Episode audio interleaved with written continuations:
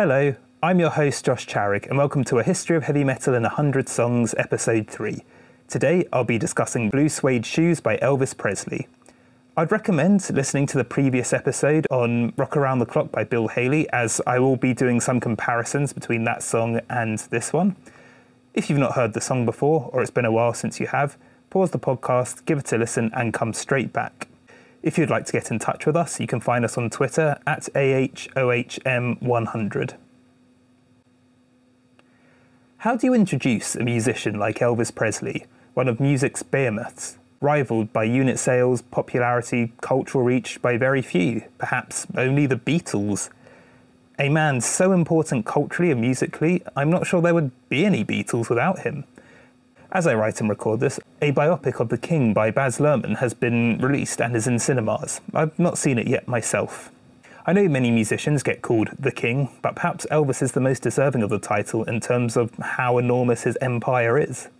His beginnings were humble, to say the least. He came from poverty in Mississippi, at times was homeless, and eventually moved to Memphis, Tennessee.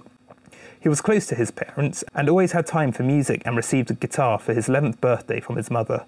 It would be the same guitar that he would use to audition for Sun Records, a rhythm and blues label in Memphis, and possibly one of the most important record labels in history.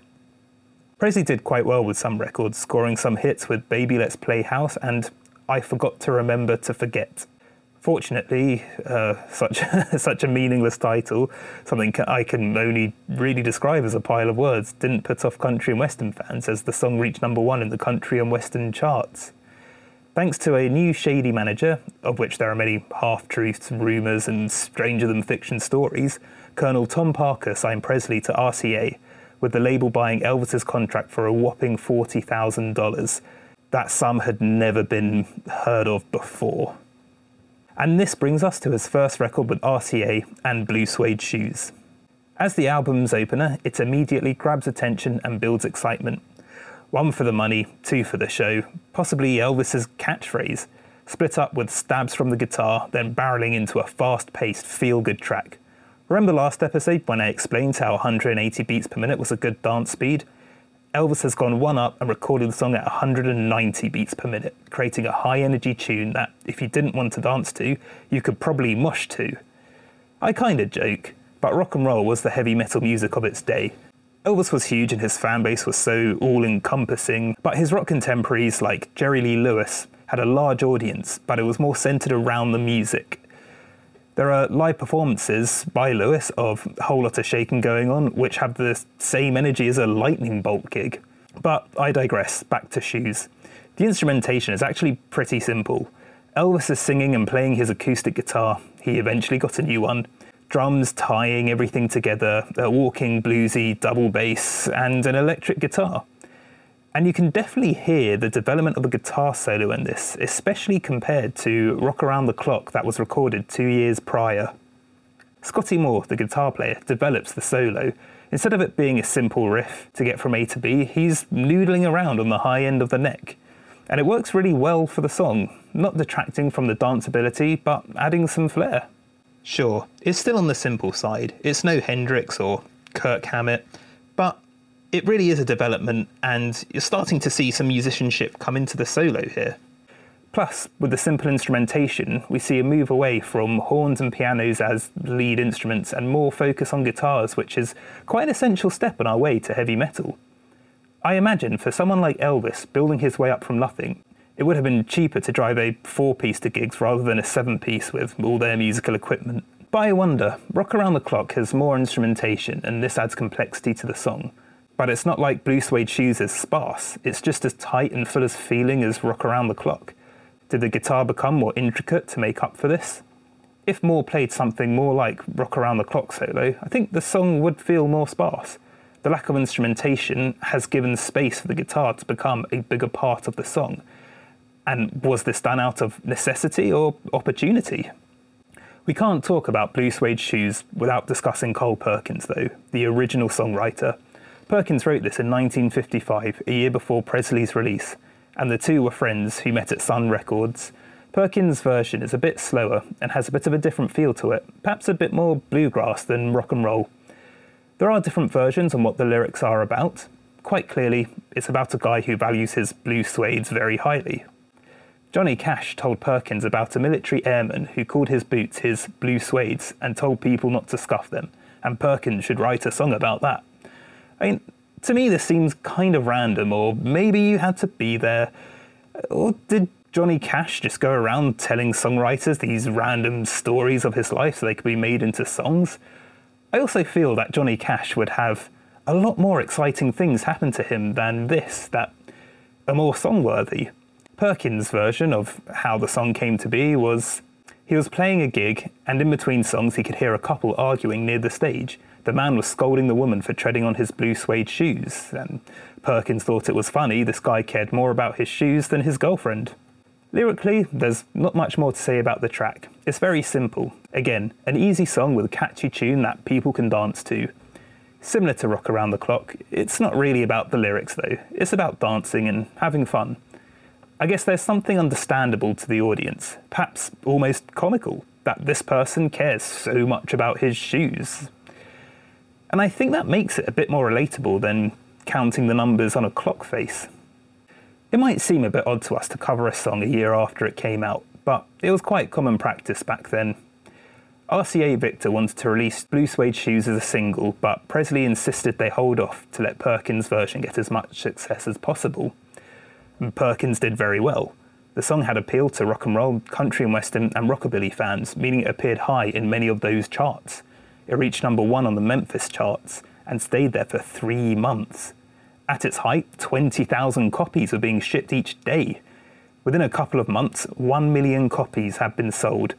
It reached number two on the Billboard charts. It was the first country song to sell over a million copies, and of course, the first Sun artist to achieve this. However, the good times stopped for Perkins. He was driving to a TV appearance and got into a fatal car crash. He survived but was hospitalised, meaning he couldn't tour to promote the song or his other material. Whilst there was some momentum which kept going, it wasn't enough to stay at the top, and during his hospitalisation, Presley released his version of Shoes. Perkins watched him on TV and knew his time at the top was over. Elvis had everything, Perkins would go on to say. He had the looks, the moves, the manager, and the talent, and he didn't look like Mr. Ed like a lot of us did.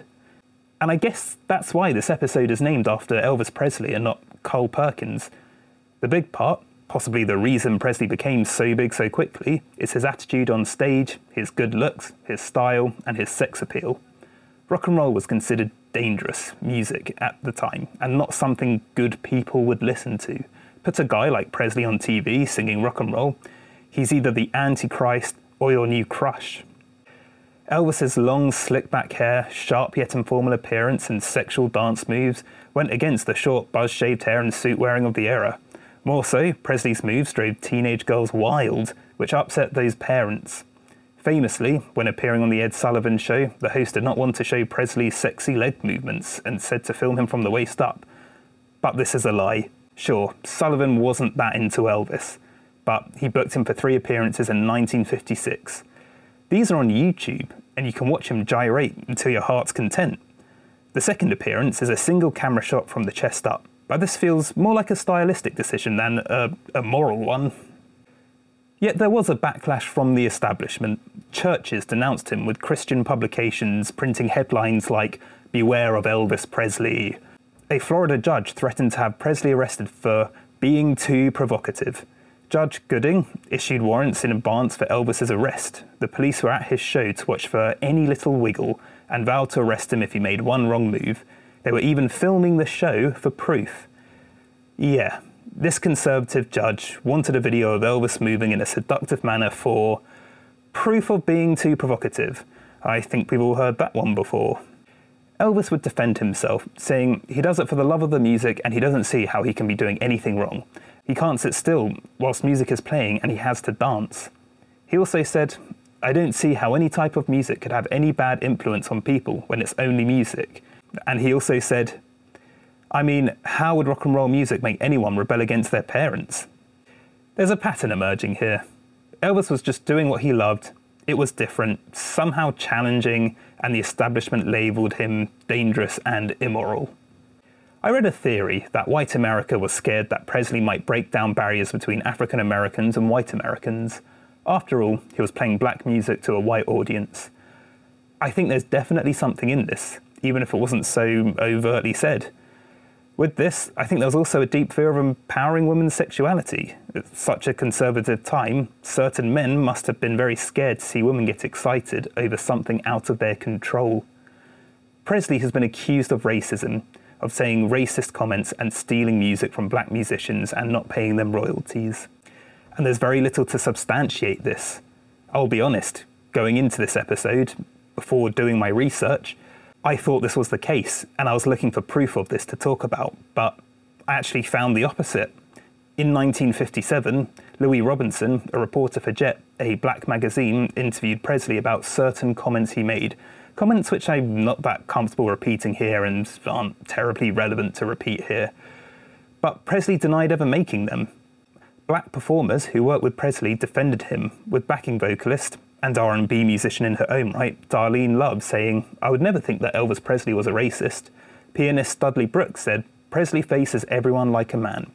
Separately, James Brown said Presley and him are brothers. Robinson concluded, To Elvis, people are people, regardless of race, colour, or creed. Apparently, Presley donated to NAACP and other civil rights movements, and that's according to Jim Crow Museum in Michigan.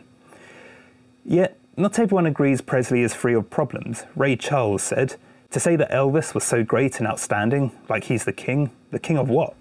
I know too many artists that are far greater. He was doing our kind of music, so what am I supposed to get excited about? Where's this anger coming from? As Little Richard puts it, if Elvis had been black, he wouldn't have been as big as he was. It was a racist time, a very racist time, and Elvis is a product of that he was highly influenced by African American musicians. He grew up with them, listening to both black spirituals and secular music. So when he channels those musical styles, that stagemanship, basically his whole package, he was taking a lot from marginalized cultures and making a lot of money from it when those opportunities were closed to them purely for the color of their skin. Of course, there were black musicians who made it big. B.B. King, who was friends with Presley, and they helped each other out. James Brown, Little Richard, as mentioned before. They were similar to Presley, but none achieved the same level of wealth or cultural significance as Presley did. I do understand why Ray Charles is so angry. To him, a black musician, doors were closed, which opened for Presley doing the same thing. I mean, Nat King Cole was assaulted on stage playing to a white audience in 1956. Maybe Presley was just a product of his time, doing what he could do to help, and maybe Playing black music to a white audience was the only way to start breaking down racial barriers, even if it was too much for the religious and political establishments to handle at the time. Maybe there was more he could do, and maybe he could have spoken up more for equal rights more often. There's one story that goes around claiming Presley stole Hound Dog from Big Mama Thornton, a woman of colour playing blues around the same time as Presley. He made millions and didn't give her a dime, or something along those lines. Big Mama Thornton didn't write that song. It was written by Jerry Leiber and Mike Stoller, and the rights to the song were probably owned by them. As mentioned, it was common to cover a song which had only just been released, and Hound Dog was covered by Freddie Bell and the Bell Boys.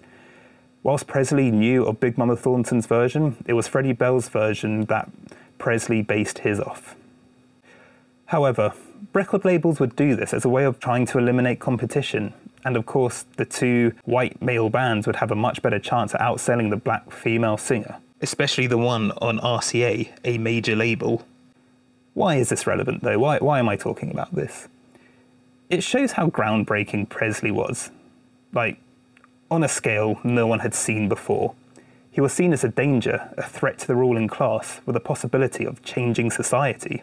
Elvis was a force powerful enough to do this, but he took casualties in the process. One way of looking at it is was it better Elvis existed than not? I think so, but I also can't help thinking of the people this was problematic for. Bill Haley may have introduced the world to rock and roll. Elvis packaged it up with sex appeal, attitude, and youthfulness. Shoes was the opener on his first album, for many, the first song of his they even heard. Its high tempo, chill inducing, high energy music hooked them in. It was the first RCA record to earn over a million dollars and within the year had sold a million copies. Unsurprisingly, the album reached number one in the US and UK charts. RCA decided to release all songs on the album as singles, an unusual decision at the time. As a single, Blue Suede Shoes reached number 20 on the charts. Considering Perkins' version was released eight months prior and sold really well, the single was already on the available album, getting to number 20 is still pretty impressive. Presley's first album marks his departure from a local hero to a worldwide sensation. Shoes have become a staple in rock and roll and rock music and has been covered by many musicians, from Eddie Cochran to Motorhead and even Bill Haley. This pattern emerges again. Elvis loved music and he loved to dance. He wanted the world to gyrate with him. The religious and ruling classes deemed him unfit for TV, evil, and should be avoided. He didn't want to be controversial, but it was put upon him. Elvis unlocked the door for the artist to come. He shifted the paradigm in a colossal way. There'd be no Rolling Stones, Beatles, Black Sabbath if Elvis wasn't wiggling his hips around. He broke down highly conservative attitudes like few before or after did. It's hard to understate Elvis's contribution to rock music. People dedicate their lives to studying Elvis, his music, and legacy. The difficulty I've had in these podcasts so far is finding enough information on the songs I want to discuss. However, with this episode, there's just too much to cover. This episode is probably long enough as it is, and there's so much more I wanted to talk about. Even some of the subjects I did cover, I wanted to go into more detail. So, to round things off, in 1958, Elvis got drafted into the army, and for many, this was the end of his rock and roll career. During his service, Presley's mother passed away, something which he took very hard. His manager kept promoting his songs whilst Elvis served, and on his return to civilian life, he hit the ground running and went straight back to the top. This time, he was in movies singing watered down pop songs. His manager, Colonel Tom Parker, used Elvis as a cash cow, and even though the dozens of films he was in in the 60s were the equivalent of Adam Sandler movies, they made a lot of money, similar to Adam Sandler, I suppose. I don't think Elvis wanted this. I think he wanted to do something with more artistic integrity. His rock and roll career may have ended early, but it definitely resonates even today. Elvis died in 1977 at 42 years old in his home at Graceland, which is now a tourist attraction. Beyond music, he gave so much fuel to the cultural revolution starting to take place. He took rock and roll and placed it center stage in American culture, which helped white America start accepting and appreciating black culture. Little Richard said after Presley's death, he was an integrator, Elvis was a blessing. They wouldn't let black music through. He opened the door for black music, and Al Green agreed. He broke the ice for all of us. Both John Lennon and Bob Dylan have said how much listening to Presley affected their lives in such a positive way. And I could speak for hours just on the legacy of Elvis. But unfortunately, I don't have the time. Just know it was seismic. I myself have a newfound appreciation of Elvis after researching him. He wasn't perfect, after all, despite his fame, he's still only human. But I do feel he's been misunderstood in many circles. Thank you for listening. If you'd like to get in touch, you can contact me on Twitter at AHOHM100. Join me in the next episode as I discuss All of the Day and All of the Night by the Kinks.